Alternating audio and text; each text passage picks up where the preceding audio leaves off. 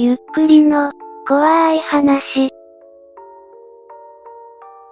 地域の怖い話、東京、新宿。地域の怖い話、今回は都会、新宿です。新宿の怖い話って言うとアウトローな話が出てきそうですね。なんで知っているの？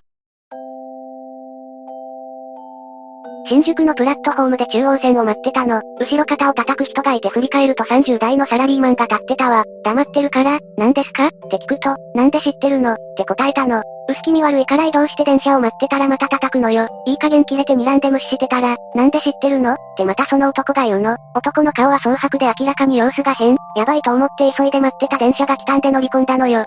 そしたらね、その男から逃げたはずなのに一緒に乗ってきて今度は目の前で顔すり寄せて、なんで知ってるの？って嫌がった。鳥肌立ったわよ。大声出してやろうと思った瞬間消えたの。あんまりこっちも動転してて現実か、幻かわからなかった。しばらくその男の姿が目に焼き付いて自宅の駅で降りるまで吐くくらい気分が悪くなった。現実だったのか今でもわからないんだけど、中央線はサラリーマンの等身寺丸が多くてよく出るって後で聞いたわ。なんで知ってるの？って声は生きてる人間への例のうめきだったのかしら？何を私が知ってるっていうの？さっぱりわからない出来事よ。以上です。2チャンネルでここまでの女性口調って珍しいですよね。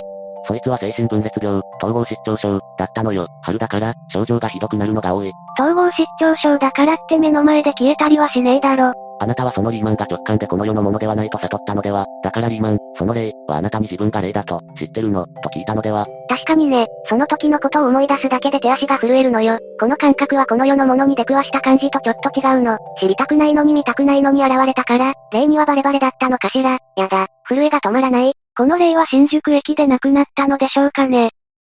電話の相手、3ヶ月前に体験した不可解な出来事を一つ、その日友達を待ってて新宿の駅にいたのね。昼の1時くらいに。で、しばらく待ってるとその友達から電話がかかってきた。お前今どこにいんのよ。とか、悪い、今川崎で電車に乗ったとこ、とかそんな感じで。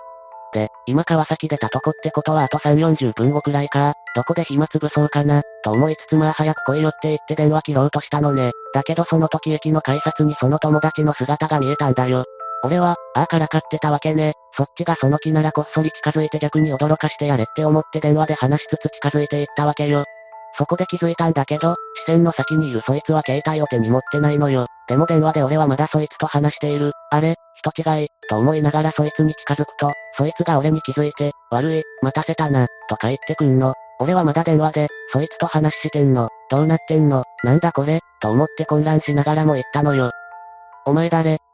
そこでブチッと切れた。着信番号も声も間違いなくそいつだったが、そいつの携帯にはもちろんそんな履歴はない。と、まあこんな感じ。そいつにそのこと話しても、何言ってんのこいつみたいな顔されたよ。俺の携帯の着信履歴も何らかの手で仕込んだものだと思われてる。不可解であり、正直すっげー怖かった出来事。先ほどに続いて新宿駅での話です。新宿駅は魔境なのでしょうか？怖えよ、他のスレで似たようなのあったな。ドッペルゲンガー関連の流れで、結構事例があってへえって思ったな。それに自ら意志を持って行動してるっぽいし、本人と微妙に性格が違う感じが謎だわな。これ怖いな、お前誰だ？って切れるところとか。怖いな、もし、電話の主と、待ち合わせ場所変えよう、なんて話になって、ご本人の偽物、と実際に会ってしまったらどうなっていたんだろう。皆さん一つ大事な点を忘れていますね。駅の改札で会った友人が本物とは限らないのではないでしょうか。つまり本物の友人は電話の相手だったり、なんてね。新宿アルタの預言者。15年くらい前の話、友達と新宿のアルタで待ち合わせしてたんだけど友達二人が変なおじさんと喋ってて、じゃあねーって感じでおじさんは去ってた。友達に聞いたら突然おじさんにあんた3回目の事故で大変なことになるからって話しかけられたらしい。友達面白がって話聞いてあげたらおじさんは未来が見えるんだとか、昔、笑っていいとも出たことあるんだって話されたらしい。もう一人の友達が私の未来はって聞いたらあんたはシングルマザーになるよって言われたらしい。でも長生きするし丈夫な子供が生まれるって、三人で変なおじさんだって笑ってたけど、3回目でなんかあるって言われた子は1回交通事故で意識不明になって回復、2回目は牛丼食べてる時に気違いにビール瓶で頭殴られて渋滞で回復、その後疎遠になってわからない、シングルマザーになるって言われた子がシングルマザーになったから思い出した。この人は続けてもう一つ話をしました。未来が見える人の話でもう一個。高校時代に一回だけコンビニ裏で男子同級生にカツアゲされたことあるんだ。偶然それを見かけてたっぽい BK のお兄さん二人があいつボコボコにしてやろうかって話しかけてきた。でももう一人 BK のお兄さんが来てやらなくていいんじゃない今の人のお葬式は行かなくていいよって話しかけてきた。最初はてな、って思ったけど、BK 二人がお前霊感強いからな、死ぬ死ぬって言っててよくわからん人たちだと思って帰った。半年後くらいに同級生のカツアゲしてきた人交通事故で死んだ。お葬式はなんか怖くて休みました。未来が見える人って結構いるんですかね。そして最初のアルタの話に食いつく人がいました。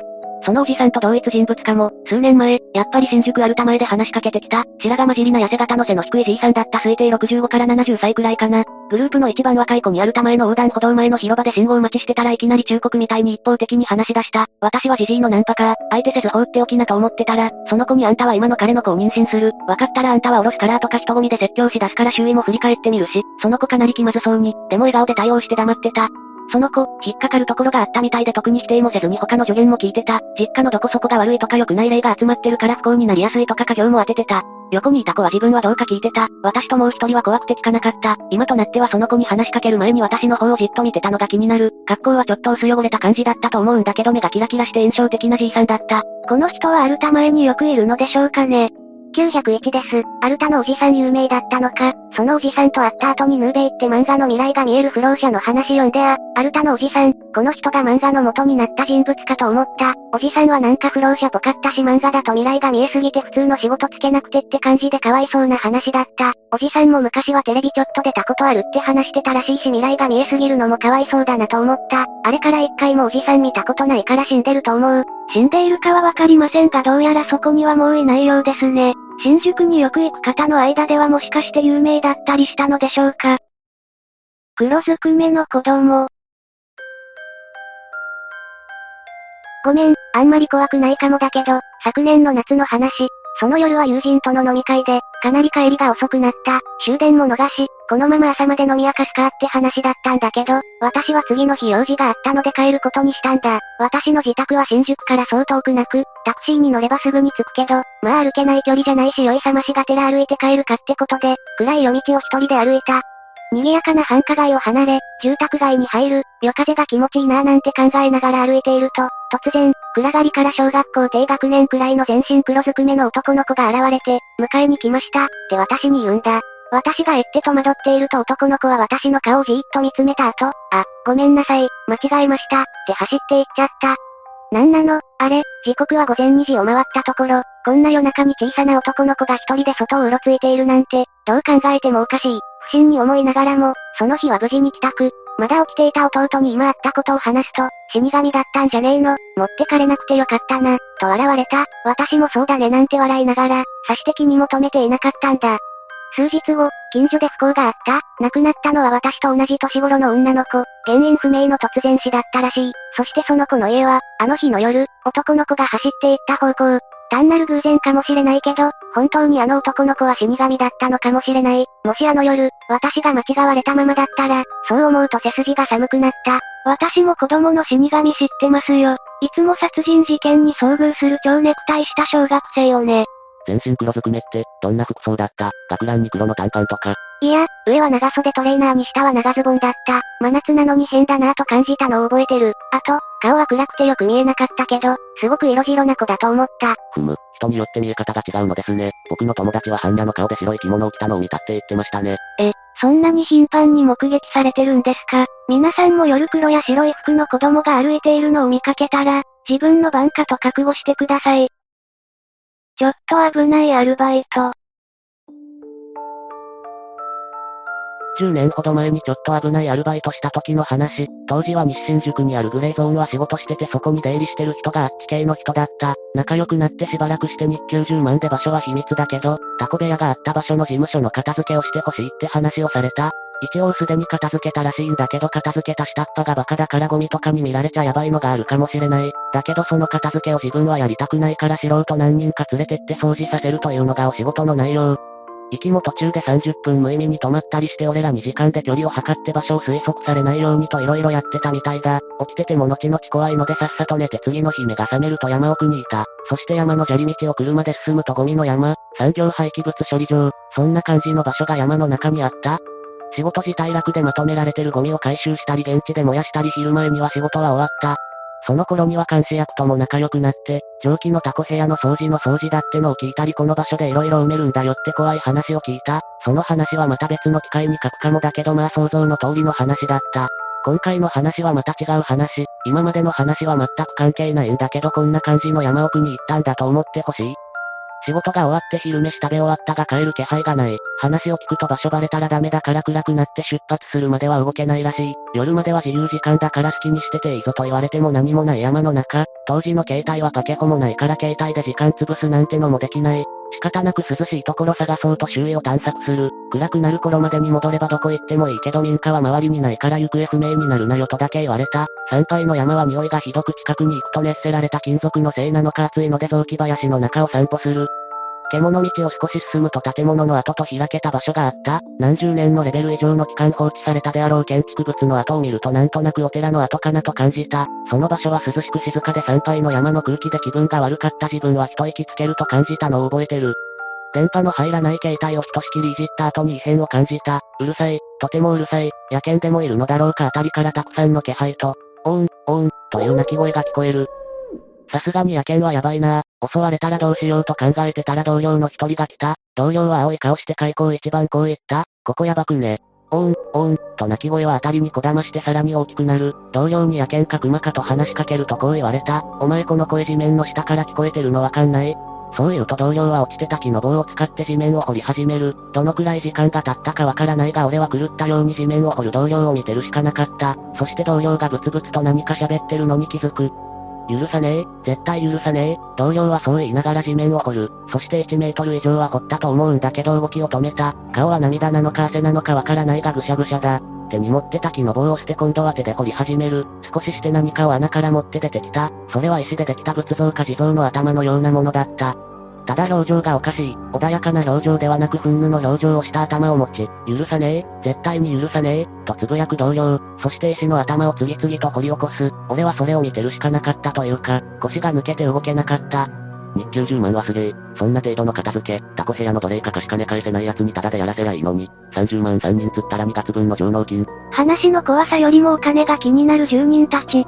急この頭を掘り出し積み上げた同僚はそのまま山の中に消えていった。俺の目の前にはこの世のものとは思えない表情をした仏像の頭がある。そして気づいた。おーん、おーん、泣き声を出してるのはこの首だと。ふと気づくと火が傾きかけてる。動け動けと自分の足に念じて立ち上がり走り出す。泣き声が聞こえなくなった頃に参拝の匂いがしてきた。人間の業の匂いだが安心して涙が出てきた。止めてあった車に飛び乗り震えてると監視役と同僚二人がやってきた。お前6時間もどこ行ってた？俺は穴を掘った同僚の話をするが3人ともずっとここにいたという、幻覚だったのか夢だったのかはわからない、場所もわからない山奥の参拝場の近く、今もあの頭たちはあの場所にあるんだろうか。物語調になっちゃったけど10年前に体験した話、バイト代はなんだかんだ言いながらご飯おごってもらっただけで結局もらえなかった。その話を上司にすると1万くれてこれで終わりにした方がいいよって言われたっけ帰り着いてあちらさんの事務所で報告した時に口約束したやつからもらえって言われた。笑いながらもらえるもんならもらえばいいって言い方だったからまあ無理だわな。俺らはあの場所わかんないし山のゴミ掃除しただけだから何の証拠も犯罪性もないから何もできないって分かってたんだろうね。あと俺らの仕事はそこから回ってくるし向こうは俺らを準構成員とか思ってたんじゃないかなと今は思う。仕事中に電話来て新宿中走りに使われて走り回るとか普通だったしね。大雨の中傘を届けろって言われて行ったのに3時間ラブホの前で待たされた挙句タクシー捕まえて来いって言われたりとかよくわかんないわ。20歳ぐらいのヤンキーじゃないけどヤクザな仕事もまともな仕事できないバカ集団だったから色々扱いやすかったんだと思う。ちなみに募集は普通の求人誌。マジかよ。これが一番怖いわ。まあ違法なことを強要されなかったし機嫌のいい時は小遣いやご飯をおごってくれてた。他にもオカルトな怖い話あるけど山は関係ないからそのうちどこかに書きますわ。ヤクザ系の話でしたがオカルト話でしたね。間違いファックス。新宿に事務所があった頃、某生命保険会社のファックスと自分のファックスが、市外局番違いで一緒だった。こっちは03、向こうは06、何度も顧客の個人情報が送られてきた。同じ頃に留守電にヤクザとおぼしきおじさんからメッセージ。罰月罰日にハワイで〇〇会と会合する。若い衆は鉄砲は構えるだけだからそこのところはよろしく、番号間違ったと知ったヤクザに消されたらどうしようかとガクブルしました。リアルに身の危険を感じる話でした。水が減るエレベーター。水が減るエレベーターがあるんだけど、俺はその原理がさっぱりわからずただただ不可思議。新宿の雑居ビルに入ってるキャバクラに行った時、キャバ嬢が、うちのエレベーター乗って下に降りると、ペットボトルの水が減るんだよ、と言った。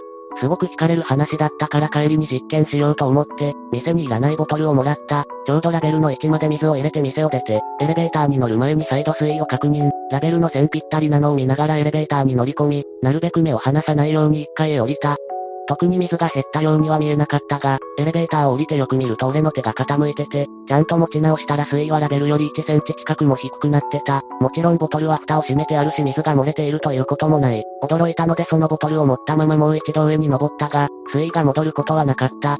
別の場所でもエレベーターに乗るたびに同じ実験をしてるが、30回に一度くらいの確率で同じ現象が起こる。今は実験用の一周ぐるっと線を引いた小さい瓶でやってるけど、下がる水位の比率はどの瓶でやっても変わらない。マジかよ。エレベーターが異世界に通じるって話はよくあるけど、これは水だけが異世界に行ってしまったのでしょうか？物理が苦手なんだね。はぁ、あ、物理で証明できるとでも言うんですかこの人。うむ、かなり苦手だ。ついでに英語と数学も苦手だ。どういう原理で中の水が減るの？マジで教えて。切実せっちゃん。いや俺も物理苦手だがこれって証明できるの。普通の建物の高さくらいじゃ気圧なんて変わらないんじゃないの。物理的解説まだ。こんなわけのわからない物理を使って煽ってくるのは良くないですよね。え、説明すんの？期待されるとすっごく自信ないんだけど、小心者なもんで動機が。あれ、煽りじゃなくて本当に説明できるんですかこれ。多分加速と圧縮じゃないかと自分は思ったんだけど、気圧なら上がった時に元に戻るはずだしエレベーターで G を制御しても重力の関係で下に向かうのを止める方が G がかかるはず。厳密に言えば実験している時に手で持っている体温の影響、その持っているところが空気の場所か液体の場所かによって熱伝導率も変わると思うし気体と液体の熱膨張の差もあるだろうし、気圧だって3回くらいで HHPA くらいは違った記憶、かなりおぼろ、があるので全く関係なくはないだろうし運動エネルギーやら位置エネルギーやらエレベーターの性能やらで計算しなければいけないんだと思うけど多分大部分は加速と圧縮で説明がつくんじゃないかと。間違ってたらごめん、つか、もう心霊現象でいいです。はい。え、何言ってるか全くわからんかった。頭のいい人これでマジで水が減るか教えてください。さらにこの人は豆腐を例えにした解説もしていました。ペットボトルブンブン振り回せば同じことできるの。減ると思うんですけどね。ただいろんな要因が絡まってると思います。水道から直接水を入れた場合、その水は気温よりやや低いと思うのでペットボトル内の空気も冷やされる。手でもって暖かくなると空気の方が膨張率が高いのとペットボトルが若干膨らむことで水位が下がるとか。へ、へえ。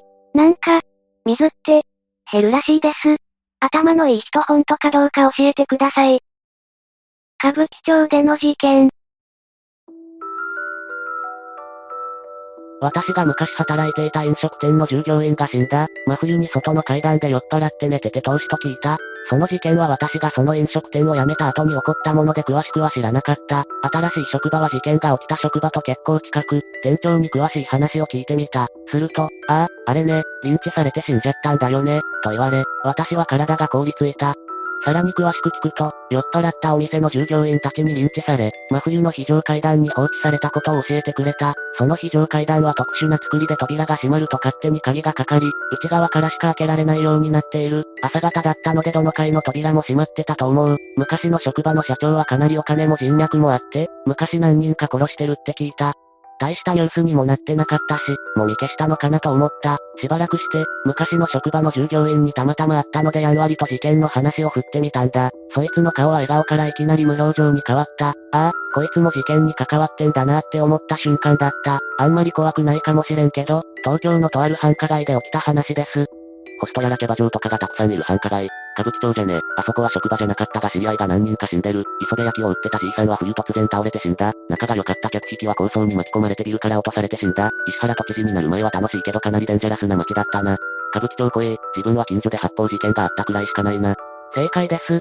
今は普通になった。よね。中国マフィアが進出して地元ヤクザと争ってる頃は発砲事件とかだら、先週言った。ぼったくり女子大生株にマシンガンが放た。れたり、遊んでた。近くのペンシルビルで火災があって、エロ株の客が死んだり、一歩間違えた。ら俺も死んでた。な、って思うわ。職場じゃないけど怖いな。それ、最後に一つ、これは噂話だけど、歌舞伎町の某有名キャバクラは昔、金融ブームで盛り上がってた頃、売れっ子に手を出した従業員をリンチして死体が見つからない方法で処分した。今は風紀だなんだってしても大した処分にはならないけど、当時は一晩で大きな金が動いたりしてたし、仕事の意識も高かったからね私が言いたかったのは、人一人殺されても金さえあれば簡単に隠蔽できてなかったことにできるってのが恐ろしいよねってことです。今の歌舞伎町はだいぶマシになったそうですが、それでも危険地帯であることは変わりないので行く人はご用心ください。いかがでしたか？やはり都会の怖い話は物騒な話が多いですね。そのうち裏社会の怖い話もまとめてみようかな。皆さんは都会で怖い思いをしたことはありますか？ぜひ感想をお聞かせください。ご視聴くださりありがとうございました。また見てね。